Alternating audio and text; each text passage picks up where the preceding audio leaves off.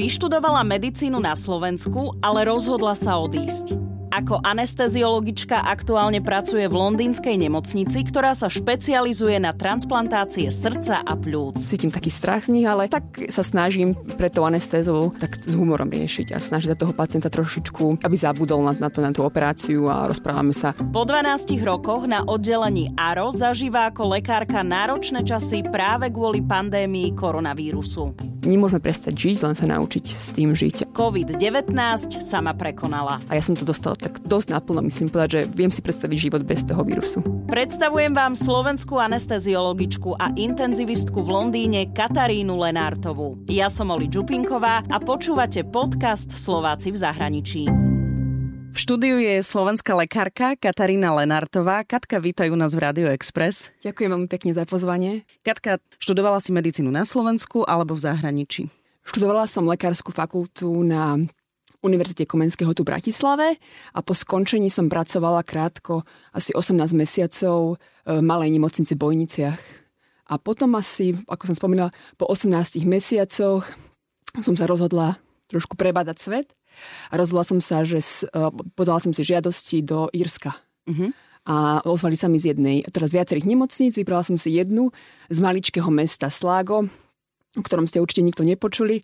Krásne mesto na severe Írskej republiky a išla som na pohovor, prijali ma a tak začala moja cesta. Bolo to v pohode? Nemusela si robiť ešte nejaké ďalšie skúšky alebo niečo s Írskom to máme podobné, čo sa týka toho zdravotníctva? Vďaka Bohu od vstupu do Európskej únie je to úplne rovnaká legislatíva a čo týka zdravotníctva uznávajú vzdelávanie v európsky, alebo krajinách Európskej únie, či tam absolútne nebol problém. Jediný problém, alebo teda taký predpoklad bolo, že sa viem dohovoriť dobre e, po anglicky, čo si vlastne overili na, na pohovore, keď som išla na pohovor, ale žiadny iný problém, žiadne iné skúšky neboli potrebné.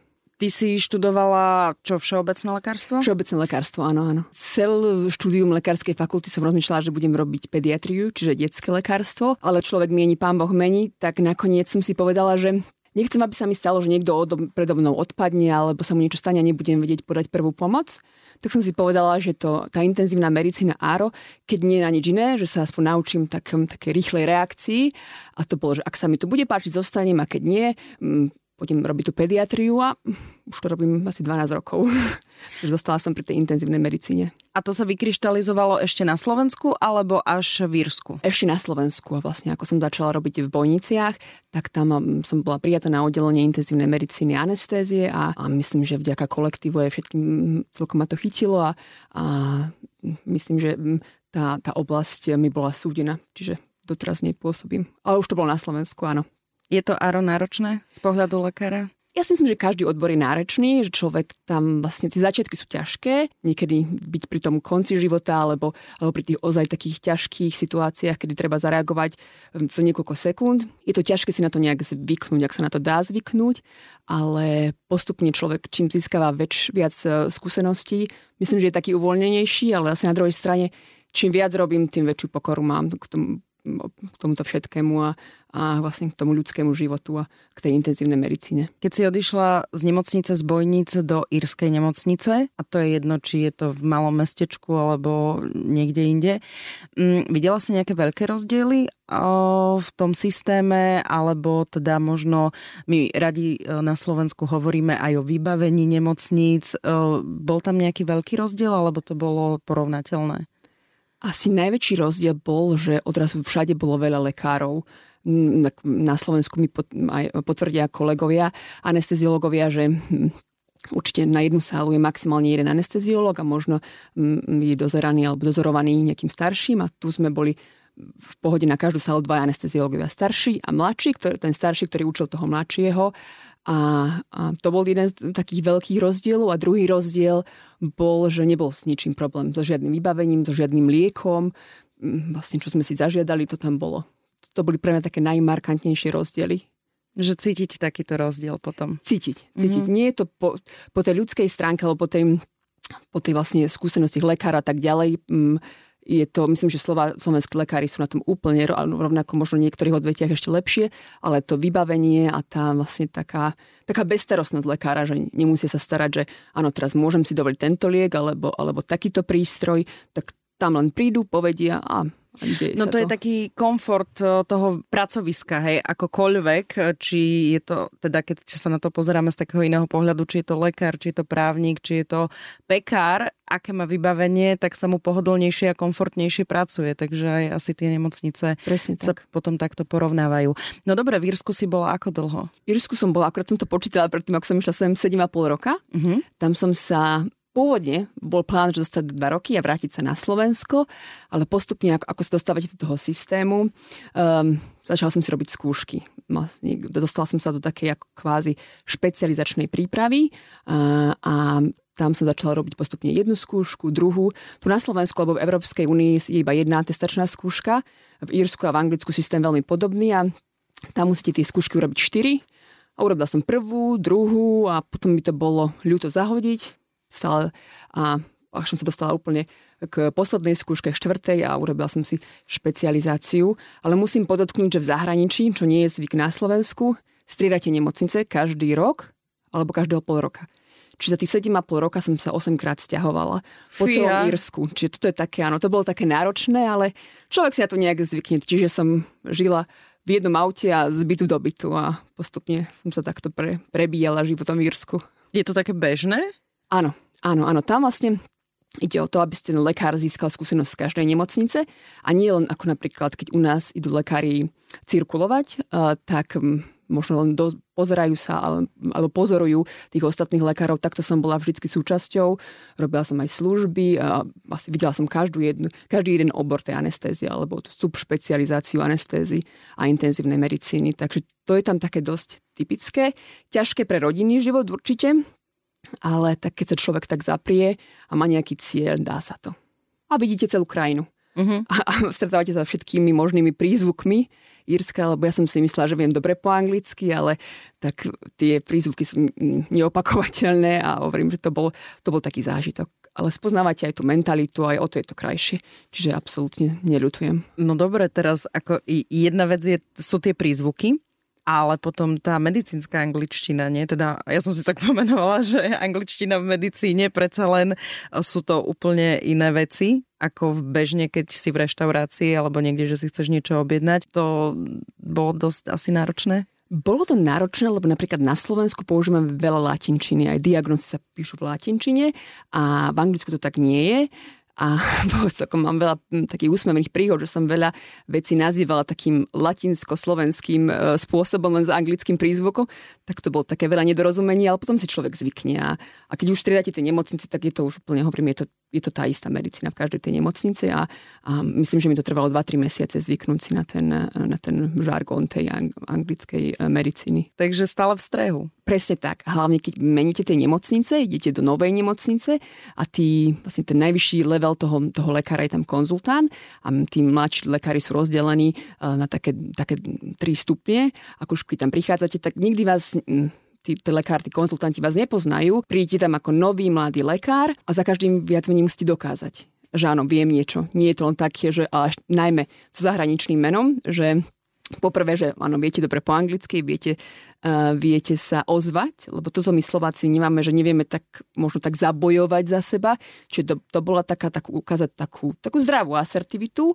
Po druhé, a um, najmä ukázať, že áno, je vo mne niečo, i keď učím sa stále, som v tom, v tom procese vzdelávania, ale tak už nejaké veci viem a, a tak zabojovať za seba ukázať, že, že áno, môžete sa na mňa spolahnuť. V každej nemocnici to bolo začne od začiatku. Niekedy 6 mesiacov, niekedy každý rok. Potom si prišla do Londýna. Nemocnica sa volá, alebo celý ten uh, názov je oficiálny, je to Royal Brompton and Harefield Foundation Trust. Vlastne v Anglicku sú väčšinou um, sa tie nemocnice delia na trust a to znamená, je to ako keby taký, taký konglomerát dvoch nemocníc a my sme vlastne konglomerát dvoch nemocníc Brompton a Harefield a ja som tej časti Harefield Hospital, ktoré je to centrum pre um, operácie srdca a pľúc a pre transplantácie srdca a pľúc. A tam som sa viac menej dostala, ako keď končíte svoju špecializáciu v Írsku, tak každý ešte odchádza z Írska niekam do sveta na rok, čo to bolo ako fellowship. A to bol môj fellowship, že idem opäť moje plány, že idem do Londýna na rok a vrátim sa do Irska no a už som tam 4 roky. Čiže si anesteziologička? Áno, anesteziologička a intenzivistka. Takže vlastne Čo to, znamená intenzivistka? To znamená vlastne, to je to oddelenie intenzívnej medicíny, že vlastne jedna časť práce je byť e, na salách a uspávať pri operáciách, ale potom aj tá pooperačná starostlivosť alebo starostlivosť o kritických chorých pacientov. Ľudia sa boja nie, keď idú pod tú anestézu, keď pred operáciou. Áno, najmä tým, že vlastne pracujem s pacientami, ktorí idú na veľmi komplexné operácie, že veľakrát sú odmietaní v iných nemocniciach a u nás potom robíme také najzávažnejšie prípady, najkomplexnejšie prípady, čiže vedia, že mm, niekedy, že to môže byť posledný krát a ja si to plne uvedomujem, aj pred tými transplantáciami napríklad, že môžem byť posledný človek, ktorý sa s nimi rozpráva, tak, uh, tak cítim, cítim taký strach z nich, ale myslím, všetko tak sa snažím pre tou anestézou um, tak s humorom riešiť a snažiť toho pacienta trošičku Eh, trošičku, eh, aby zabudol na, na, to, na tú operáciu a rozprávame sa o ich živote, o ich deťoch, záľubách a tak ďalej. Snažiť sa trošičku odventilovať aj ich mysel alebo, alebo trošku odpútať ich mysel.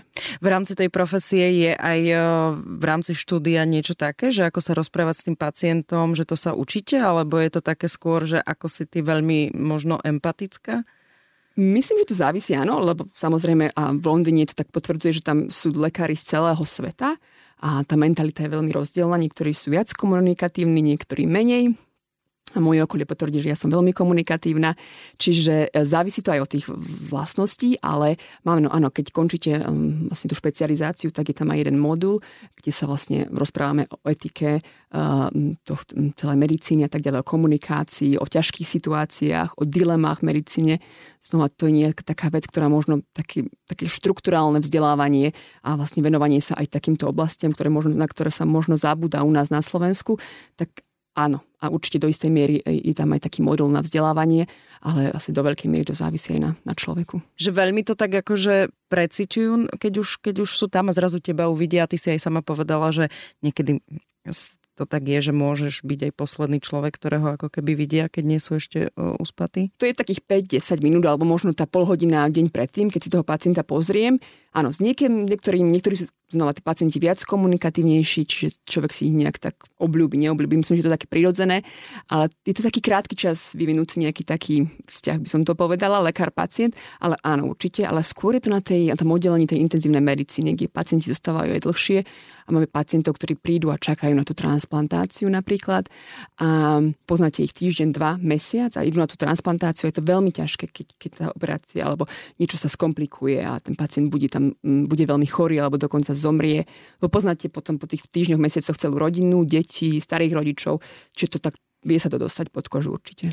Ty si inak povedala, že tí pacienti sú odmietnutí, to znamená kvôli tomu, že tá operácia je taká ťažká, vážna, ktorá sa robí napríklad v tej vašej nemocnici a v iných nemocniciach sa nerobia takéto operácie transplantácie a podobne. Presne tak. A, a nie len transplantácie sú vždycky len v tých mhm. niektorých centrách. Vo Veľkej Británii, tak je to všade na svete, ale sú aj napríklad operácie, um, robíme operácie chlopní a napríklad niektorý pacient potrebuje tri chlopne vymeniť a to srdce je už také, um, by som povedala, veľmi zničené alebo, alebo poškodené to funkcie, tak v iných nemocniciach možno povedia, že by to neprežil, že, že aj keď je to riziko, to riziko je veľké a nechce sa do toho púšťať, lebo samozrejme aj tá po, operačná starostlivosť hrá veľkú úlohu, tak áno, presne je to tam, že budú tí pacienti odmietnutí na základe vysokého rizika. Ale hovorím, u nás sú tí chirurgovia niektorí že zvyknutí vlastne operovať s takýmito, alebo operovať na takýchto pacientoch a, a my aj potom na tom oddelení intenzívnej medicíny sme zvyknutí na takýchto veľmi komplexných a závažných pacientov. A dáme im šancu, áno, je tam riziko vždycky umrtia. Nehovorím, že sa to vždycky podarí, ale aspoň dáme nejakú nádej, šancu a ak mm-hmm. to pacient chce, tak myslím, že je správne. Ja sa priznám, že ja som ešte e, nepodstúpila žiadnu operáciu, čiže vôbec som nebola e, takto, že uspatá, laicky povedané. Je nejaký rozdiel medzi, e, ja neviem, že operáciou slepého čreva a v anestéze myslím a rozdiel medzi práve takouto náročnou transplantačnou operáciou pri transplantácii? No hlavný rozdiel je vlastne v tom, v tom stave toho pacienta. Ako keby ideš napríklad ty na slepé črevo, tak si mladá, zdravá žena a slepé črevo by sa malo veľmi rýchlo, čiže je to, uh, jednak je to v tvojom zdravotnom stave, ktorý to všetko uľahčuje. Čím mladší, zdravší pacient, všetko jednoduchšie a inak je to v dĺžke výkonu a komplexnosti výkonu. Slepé črevo malo by byť e, odoperované celkom rýchlo, bez problémov, bez e, komplikácií. A keď ideš napríklad na tú transplantáciu aj v tvojom mladom veku, lebo ideš na tú transplantáciu pre, pre závažný dôvod, že to orgán zlíhava, či už je to srdce alebo pľúca, či tá, tá operácia trvá, áno, ak je to srdce okolo možno 3-4 hodiny, pľúca niekedy až 10-12 hodín, závisí od, od závažnosti toho prípadu. A mm, aj taký markantný rozdiel, že potom, potom slepom čreve by sme ťa hneď prebudzali, alebo tej transplantácii, alebo tej komplexnej srdcovej operácii alebo operácii pľúc, um, pacient zostáva v tom umelom spánku po nejakom čase, čiže tam je to pre teba ako zážitok by to bol taký, že nepamätáš si 2-3 dní, sa zobudíš odrazu, že mm, ľudia okolo teba a ešte momentálne všetkými tými um, pomôckami a maskami, Áno. takže vyzeráme všetci ako takí mimozenšťania, čo je možno taký zážitok, ale skôr je to tam tá, tá doba toho, tej anestézy počas operácie, ale aj po tej rekonvalescencii po operačnej. Baví ťa táto práca? Veľmi, veľmi, úplne som bola šovrím.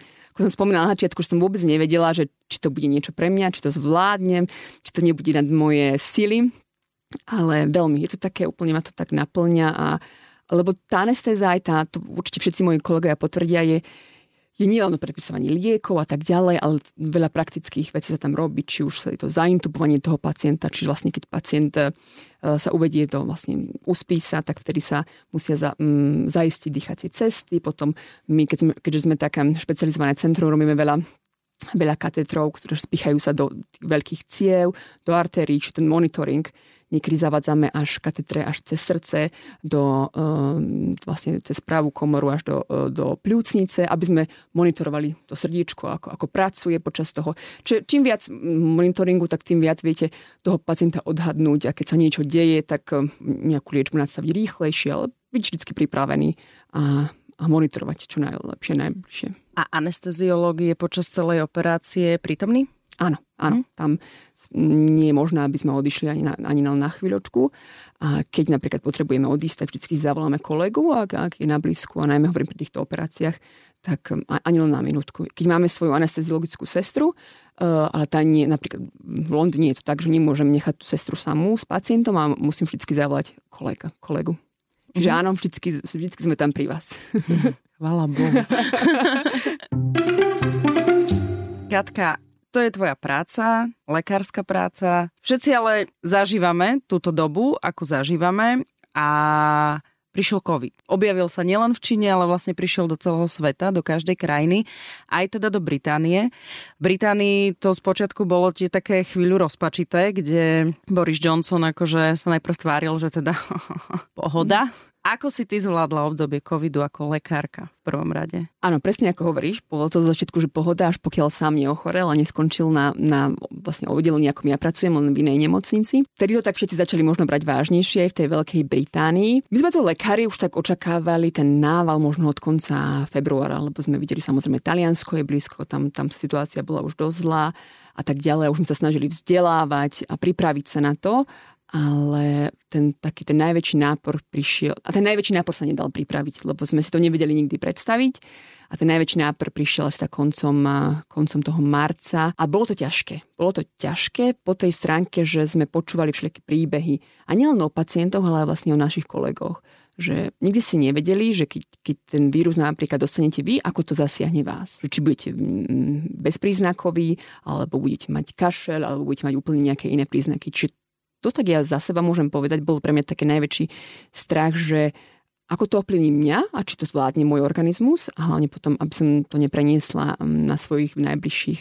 Ja som ešte musím povedať, že som mala vlastne v tej najhoršej situácii na návšteve moju maminu a to bol pre mňa najväčší stres, ako, možno aj ako lekárka, ale ako aj dcera, aby som náhodou uh, nepreniesla ten vírus alebo niečo na ňu a to bolo, hovorím, taký, také niečo, čo som sa obávala asi najviac a už keď bola potom na Slovensku, tak, tak mi tak nejak odľahlo a už som ho si povedala, teraz sa tomu môžem naplno venovať a, a už, už som bola pripravená na všetko. To oddelenie, na ktorom pracuješ ty, sa nejako zmenilo kvôli covidu? Prišli tiež nejaké zmeny, reorganizácie? Lebo veď aj na Slovensku sme sledovali, že vtedy stále tí vládni predstavitelia rozprávali o tom, ako sa budú nemocničné lôžka upravovať, priestory, také krídlo nemocnice a tak aj u vás sa to dialo? Anglicku je eh, NHS, eh, alebo National Health System, je to vlastne taká organizácia zdravotnícka, ktorá zastrešuje všetky nemocnice.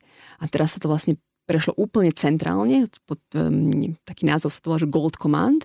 A vlastne všetci sme počúvali príkazy od, vlastne od, od týmu, ktorý bol na to uspôsobený a pripravený.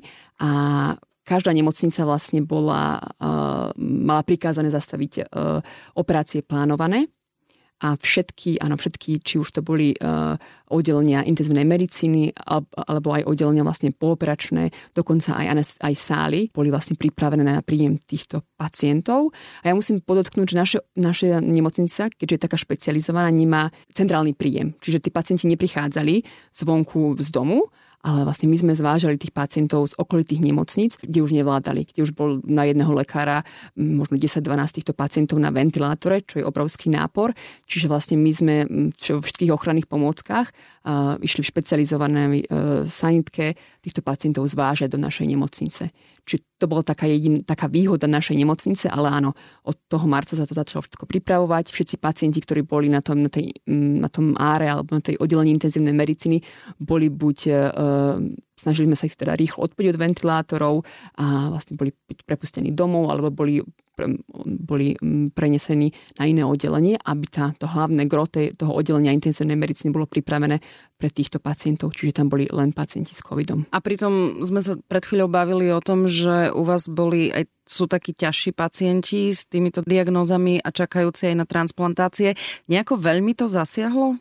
Dosť. Mm, Áno, dosť. zasiahol to veľmi. A všetci si to uvedomovali, lebo tí pacienti, ktorí, aj keď čakajú na tú transplantáciu, niektorí sú takí chorí, že potrebujú byť pod takým uh, drobnohľadom a tí si to vnímali veľmi, že áno, že teraz, teraz sa to zastaví všetko, ten proces transplantácie, alebo, alebo napríklad mali sme pacienta, ktorý mal podporný aparát na, na ľavom srdci, taký mechanizmus, ktorý, ktorý pomáha jeho ľavej komore čerpať a tiež vedel, že napríklad keď bola nejaká komplikácia, tak je to ťažké dostať sa k tej, tej, tej liečbe a tak ďalej. A týchto pacienti, ktorí normálne liečíme len my na tom našom oddelení, museli byť um, rozdistribuovaní na, na iné oddelenia, kde samozrejme boli pod našim dohľadom, ale už to nebolo, už to, nebolo to. Oni cítili tu ten strach, aj, aj možno taký ten, tie zmeny, a, alebo respektíve strach toho, čo bude a dostanem tú správnu liečbu. Toto bolo, áno, určite. Určite. Všetko sa to zastavilo. Písali sa také rôzne články, že lekári sa musia aj rozhodovať, že ktorého pacienta uprednostniť. Počas toho mm, ťažká otázka, ale aj ty si musela takýmto rozhodnutiam čeliť? Musím povedať, a to som ako aj hrdá na ten anglický systém, absolútne nie. Nie, nie, mhm. nie, nebolo to. Do istej miery sú tieto, tieto správy, ktoré prichádzajú z zahraničia, sú možno ťažko povedať, či treba to súdiť na individuálnej báze, ak každý, ne, netreba to nejak tak zovšeobecniť, lebo je to veľmi závažná téma, ale hovorím, nikdy sa neodmietla vlastne tá, tá liečba tomu pacientovi, ktorý to naozaj potreboval, ale ako som aj spomínala, ono niekedy tá liečba pre toho pacienta nie je indikovaná, aj keby to nebol COVID. Napríklad, keď niekto má možno 85 rokov, a, potrebuje napríklad tú umelú pľúcnú ventiláciu, je tam oveľa menšie, oveľa menšie pravdepodobnosť, že to zvládne. A to nie len po tej stránke, že aby sa mu, aby sa mu um, reparovali tie pľúca alebo tak ďalej, ale celkovo ten organizmus inak reaguje na takúto intenzívnu liečbu v, možno v 40 v 60 a v 80 a robíme všetko pre najlepší um, záujem pacienta. Čiže tam to nie je o tom, že ako sa či máme dostatok ventilátorov alebo tak, ale niekedy, niekedy sa áno, povieš, ten pacient by to nezvládol a nie je to v jeho najlepšom záujme, niekedy to pacient odmietne. Čiže stávajú sa mm-hmm. také situácie, ale nikdy to nebolo, že pretože nemáme dostatok tých podporných prístrojov alebo tak ďalej, ale, ale urobiť to, čo je najlepšie pre pacienta a, a vlastne pre jeho, pre jeho uzdravenie, alebo ak je tam nejaká šanca na uzdravenie. Čiže treba to brať takto.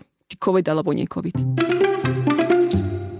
Vy ste mali dostatok materiálu, keď to celé takto v rozsiahlejšom vypuklo? Myslím rúška, áno, áno, áno. kryty a všetky dezinfekcie a takéto veci? Áno, to, to samozrejme vznikla panika, či bude všetkého dosť a to ešte, to je taký, ako ja si myslím, že to bol úplný rozdiel, 2-3 týždne predtým, ako prišiel ten prvý pacient, sme si my všetko cvičili že ako sa ten pacient vlastne zaintubuje, či zaistia tie dýchacie cesty, ako, ako sa budeme k nemu správať, ako, ako, budeme, ako sa bude vchádzať do tej miestnosti a tak ďalej. Čiže na to sa minulo enormné množstvo týchto ochranných pomôcok, čo mi prišlo až také niekedy zbytočné, ale musím povedať, že nebol, nikdy nebol nedostatok. Tie, obmínali sa tie ochranné pomôcky, že iný, iný typ masiek, iný typ ochrany očí a tak ďalej, iný typ plášťov, ale vždycky bolo, vždycky bol dostatok. Nemôžem povedať, že, že by som sa nejak obávala, že áno, teraz nie som. Áno, nie, vznikla niekedy taký strach, že vlastne tie masky, tie respirátory, ktoré, oni sa volajú vlastne FFP3, tie masky, ktoré sa nosia, že uh, nie každý človek má inú tvár, iný tvár tváre a nie každý má úplne to mask, utesnenie tej masky také, také tesné. Niekto, niekto môže mať napríklad muži bradu, alebo niekto má veľmi štíhlu tvár a tak ďalej. Čiže dokonca sme prešli aj procesom testovania, či, na, e, či nemáme náhodou veľký únik vzduchu z tej masky a tak ďalej. A celkom to bolo také vtipné, že všetci muži s bradami sa museli dať oholiť. A aj tí, ktorí to mali z náboženských e, príčin alebo náboženské dôvody, tak to bolo také, že odrazu som svojich mužských kolegov aj nespoznávala. Mm-hmm. Čiže nikdy nebol nedostatok týchto pomôcok a hovorím, že niekedy sa možno, že aj plýtvalo, mám pocit. A v takomto prípade človek ani nepochybuje, že čo to je za vírus a že čo to je za ten COVID a je to v nej to vymyslené, ako sa šíria dezinformácie a hoaxy po sociálnych sieťach, kdekoľvek a takí tí konšpirátori majú radi tieto veci ty si bola v tej prvej línii a teda si stále a, ako lekárka. Videla si všetkých tých pacientov, vnímaš to, liečiš tých ľudí, staráš sa o tých ľudí. Ako reaguješ vôbec na takéto dezinformácie, keď, keď počuješ od niekoho, že to je vymyslené? Celkom tak úsmevne, um, lebo to je vlastne ako keby, ako keby um, vraveli, že to, čo robíme, nie je pravda. Ako keby sme si tých pacientov vymysleli. Ani pre nás to nebola rado, že sme sa s, s takýmto niečím museli stretávať a potýkať, ale keď tam toho pacienta vidíte a, a vidíte všetky tie zmeny, ktoré dokáže ten vírus urobiť. Ten vírus, o ktorom sme predtým nikdy nepočuli a odrazu vidíme tie zmeny na, na rengene pľúc alebo na CT, ktoré sa odrazu musia liečiť úplne iným spôsobom a veľakrát nevieme, či to, či to pacient prežije, neprežije. Veľa tých um, terapeutických postupov ani nejak nezaberalo, tak mi to príde také úsmevné, keď to ten človek uh, neverí. Na druhej strane, možno sa im ani, nechcem povedať, že ich chápem, alebo sa im nečudujem, ale keď sa s tým nestretli, tak je to pre nich také niečo, že je to tak ďaleko vymyslené, že je to možno v tej Británii, je to v Taliansku, je to v Číne, že sa nás to netýka, ale ozaj garantujem vám, že je to tu a, a, a týka sa to každého jedného z nás. I keď, ako som spomínala, um, v článku v denníku N, mm-hmm. tak tam vlastne sa to, ten vírus postihoval najmä tie etnické skupiny čo, z Ázie a afroamerickej národnosti alebo etnickej skupiny a bolo to také, bolo to barateľné. Bolo to veľmi barateľné, že väčšina tých pacientov bolo napríklad z Indie, z Pakistanu a bolo to až také smutné a také nefér a aj tým, že Londýn je taký tak husto zaľudnený, to zahrávalo obrovskú úlohu. Čiže preto možno na Slovensku, keďže my tieto etnické skupiny nemáme a Bratislava, ani Bratislava nie je tak husto zaľudnená, tak sa nám to zdá, že vlastne to nie je ani možné. U nás na Slovensku, chvala Bohu, sme to zatiaľ zvládli celkom dobre, aj keď tie e, čísla rastú, aj umrtia rastú, ale stále to nie je až, až takým, takým strašným spôsobom a agresívnym rastom, ako to bolo v tej Británii.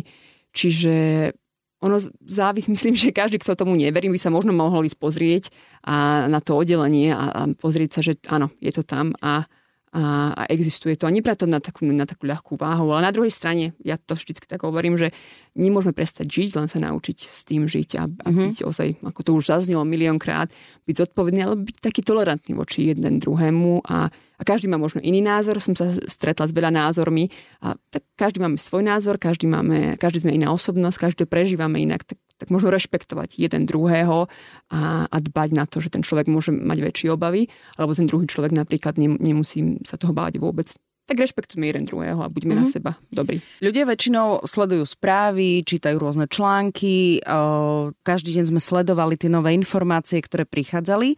Ty ako lekárka, Zaujíma ma ten, ten taký úplne ten postup, že ja neviem, príde váš šéf alebo šéfka a povie kolegovia, máme tu takýto vírus, už je to aj tu, musíme sa nejakým spôsobom na to pripraviť. A teraz akože tie informácie, tie spôsoby liečby, ste sa na to nejako špeciálne pripravovali? Áno, bolo, na webe bolo veľa týchto webinárov, aj čo týka z Číny, z Talianska a tam, áno, a sa sme to medzi sebou delili uh, tieto jednotlivé články a štúdie, ktorých samozrejme nie je veľa ani do, do, do dnešného dňa, alebo nič nie je také na 100% potvrdené, ale áno, vzdelávali sme sa už týždne predtým, ale aj počas toho sme sa vzdelávali.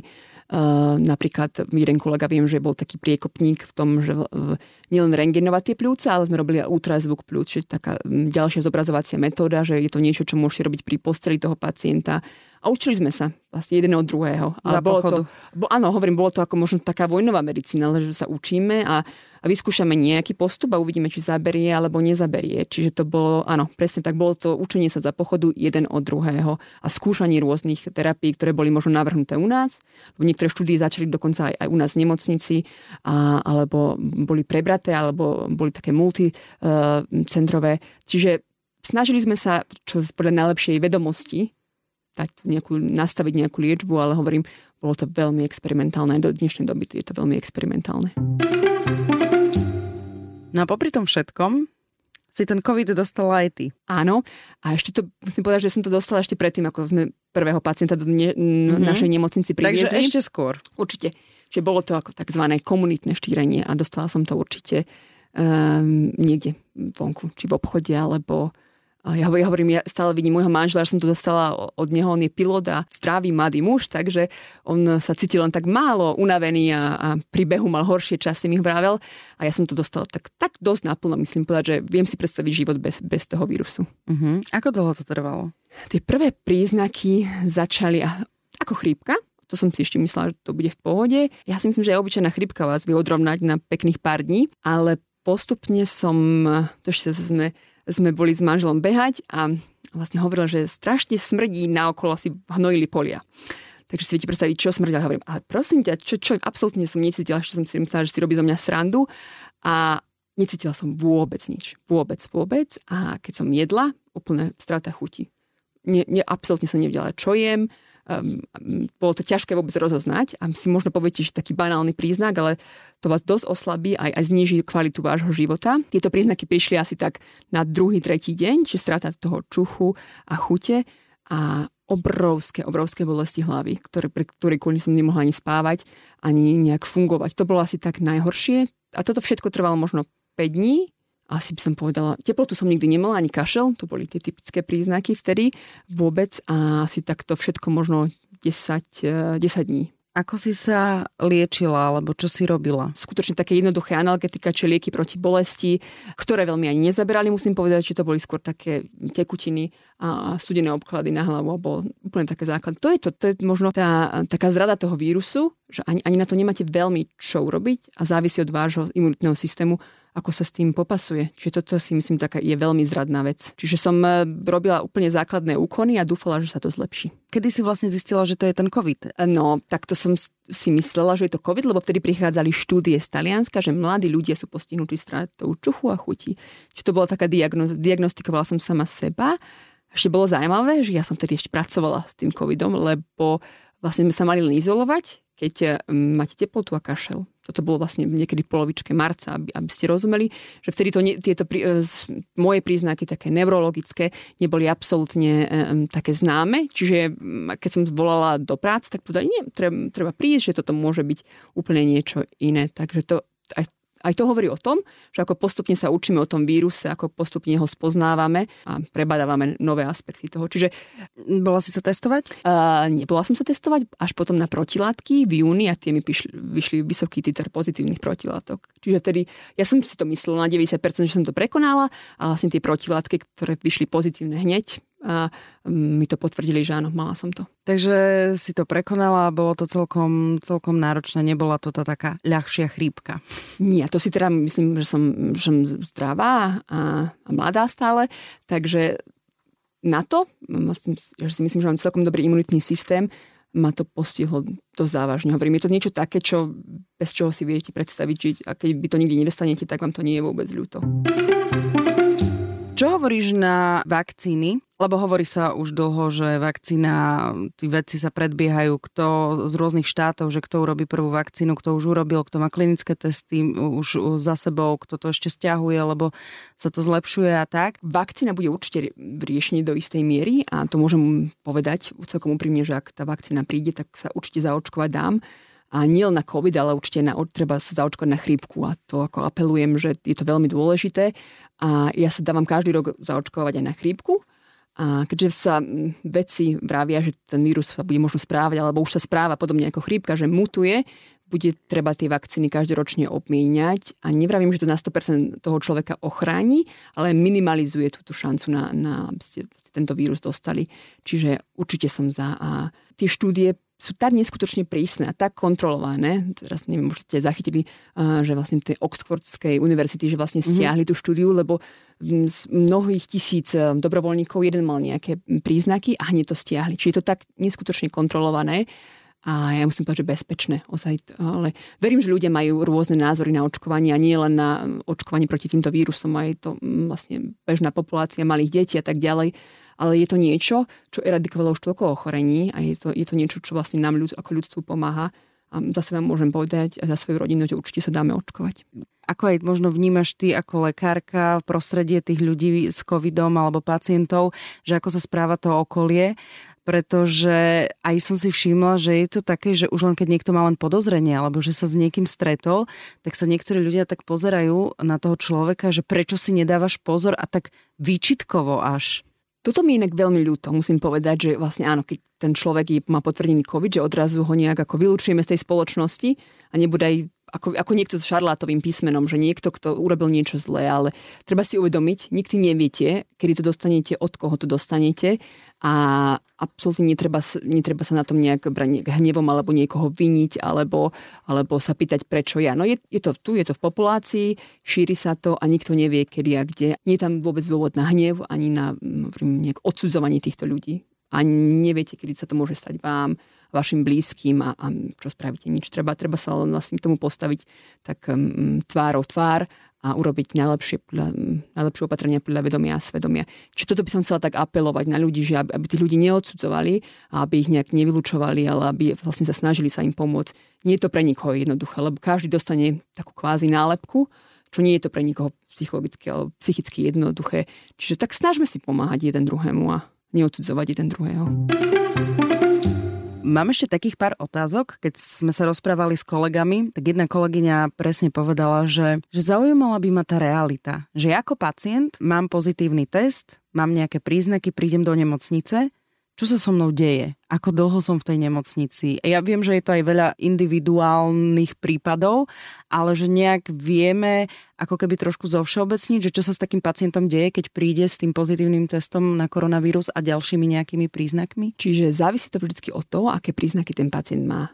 Väčšina populácie, chvála Bohu, je teda nemá žiadne príznaky. Ak máte len príznaky, ktoré viete liečiť doma, či už to teplota alebo kašel, zostať doma, aby sa ten vlastne nešíril ten, ten vírus a do nemocnice sa prichádza až ozaj a dochádza k zlyhávaniu jedného životne dôležitého orgánu. A toto tak fungovalo aj v Anglicku, a myslím, že aj na Slovensku, že by ste mali kontaktovať infolinku a kontakt a možno tí pacienti sa veľa cítilo, že nepomohli mi, nechceli ma zobrať a tak ďalej, že, ale treba sa na to tak pozrieť s takým, že sa tie, tie postele sa vlastne rezervovali len pre tých najťažších pacientov. Čiže ak dochádza k tomu, že napríklad veľkej dýchavičnosti, už nedokážem dýchať, nedokážem plniť základné životné aktivity, ako obliekať sa, čistiť si zuby úplne banálnosti, vtedy treba si zavolať tú, tú vlastne prvú pomoc a vtedy by tá sanitka mala prísť a toho pacienta priniesť a priniesť ho do, samozrejme, keď v dnešnej dobe ak máte teplotu a kašel, tak je tam vysoká pravdepodobnosť, že by tam mohol byť COVID, čiže budete prenesení na špeciálne pracovisko, alebo nie každá nemocnica je pripravená, alebo má tie ochranné izolačné izby a ochranné pomôcky,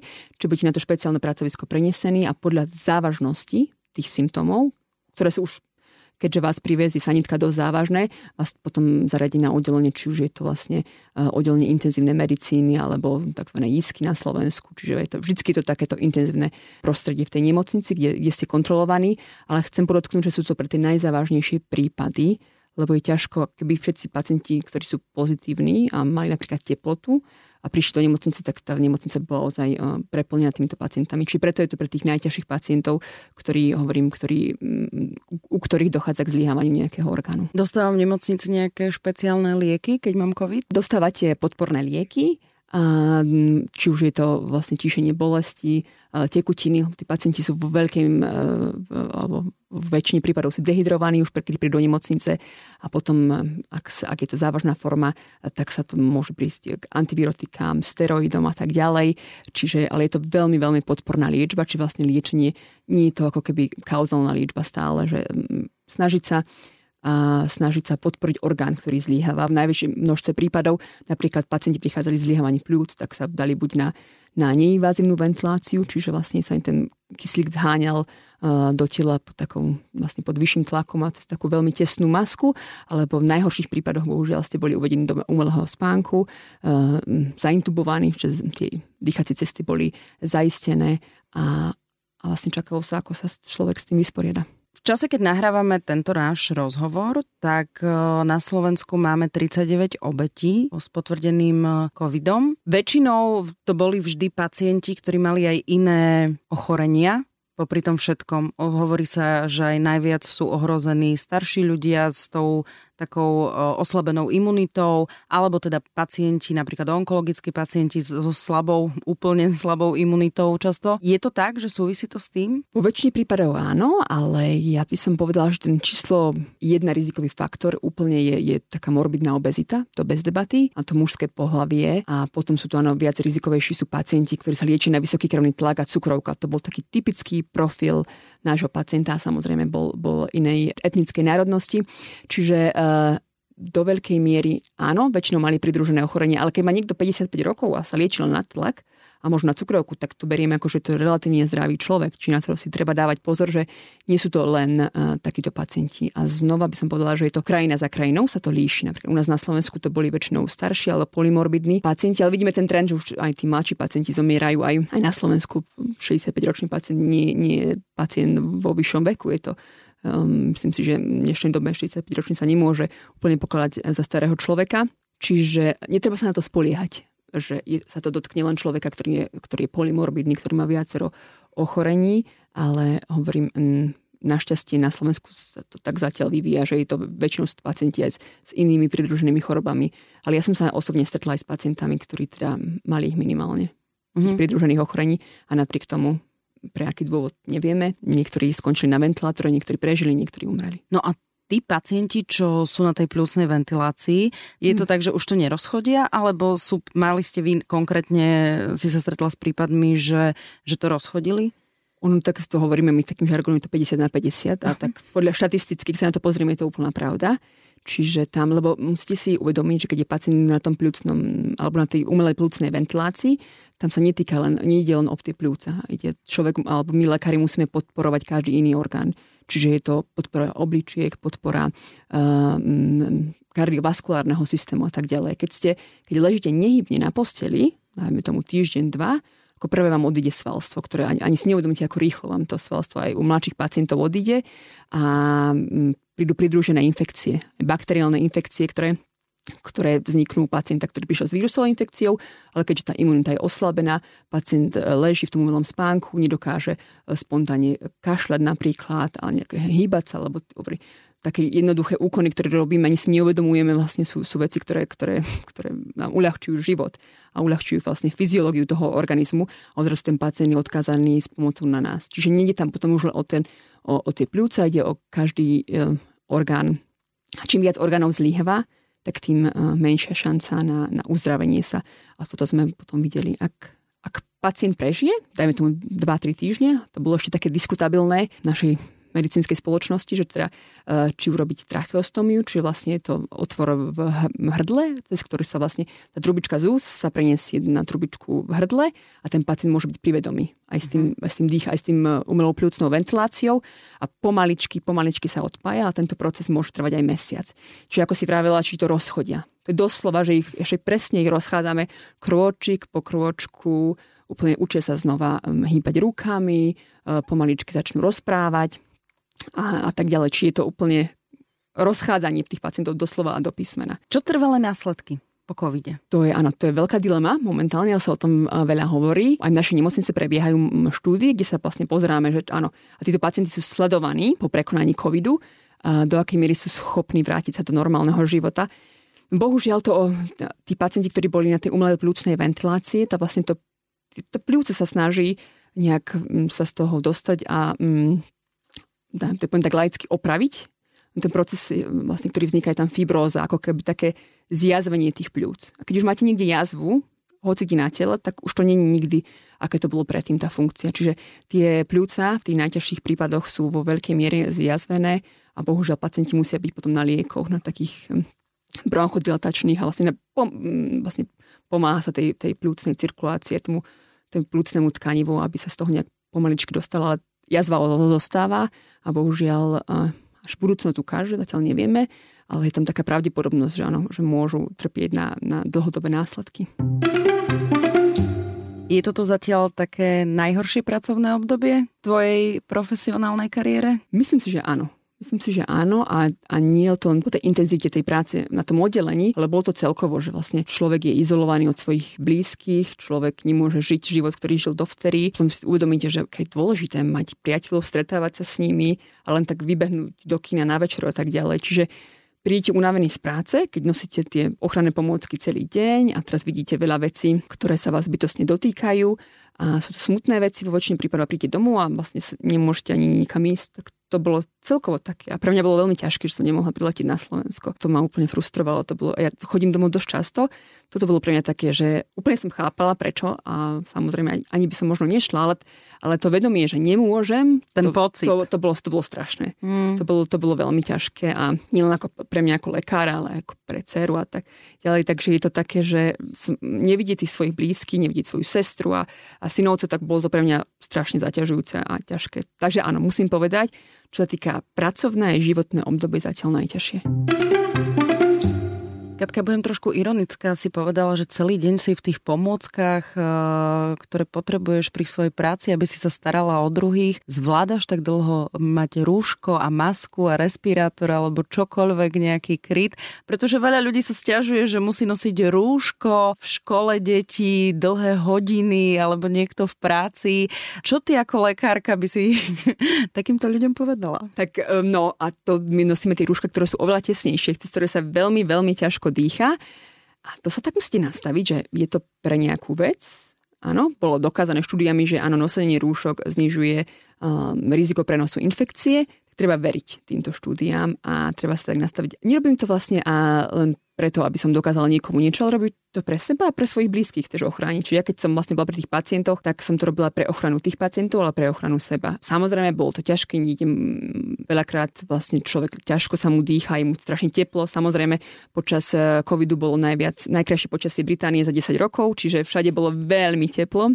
Inak podľa mňa všade bolo všade, pekné počasie áno. počas, počas to toho lockdownu a všetkých týchto Presne obmedzení. Tak. tak som sa smiala, že neviem, či robí to všetko jednoduchším alebo ťažším ďalším. Nevedela som sa rozhodnúť, že či je to dobré alebo nie. Čo bolo nám veľmi teplo. Ale keď vidíte, ten, vlastne, keď vidíte tú cestu a ten cieľ a vidíte ten dobrý úmysel a prečo to robíte, tak uh, myslím, že to až také ťažké nakoniec nebolo. Nehovorím, že boli horšie dni, lepšie dni, ale treba sa tak možno tak nastaviť, že áno, robím to pre niekoho a snažím sa mu pomôcť, aby som neuškodil. Tak sa tak nastaviť, že uvidíme, čo priniesie budúcnosť, ale momentálne je to tak, ako to je, tak treba rešpektovať nariadenia. Katka Lenartová, slovenská lekárka v Británii. Ďakujem veľmi pekne za tvoj čas a za rozhovor. Dúfam, že si si užila Slovensko a držím palce aj v ďalšej práci, aj s týmto covidom vo vzduchu a na celom svete. Veľmi pekne ďakujem, bolo to veľmi príjemné. Ďakujem za pozvanie. Som Oli Čupinková, ďakujem, že ste nás počúvali. Ak poznáte úspešných Slovákov a Slovenky, ktorí uspeli vo svete a doma ich nepoznáme, napíšte mi o nich na Slováci v zahraničí zavináč Express.sk.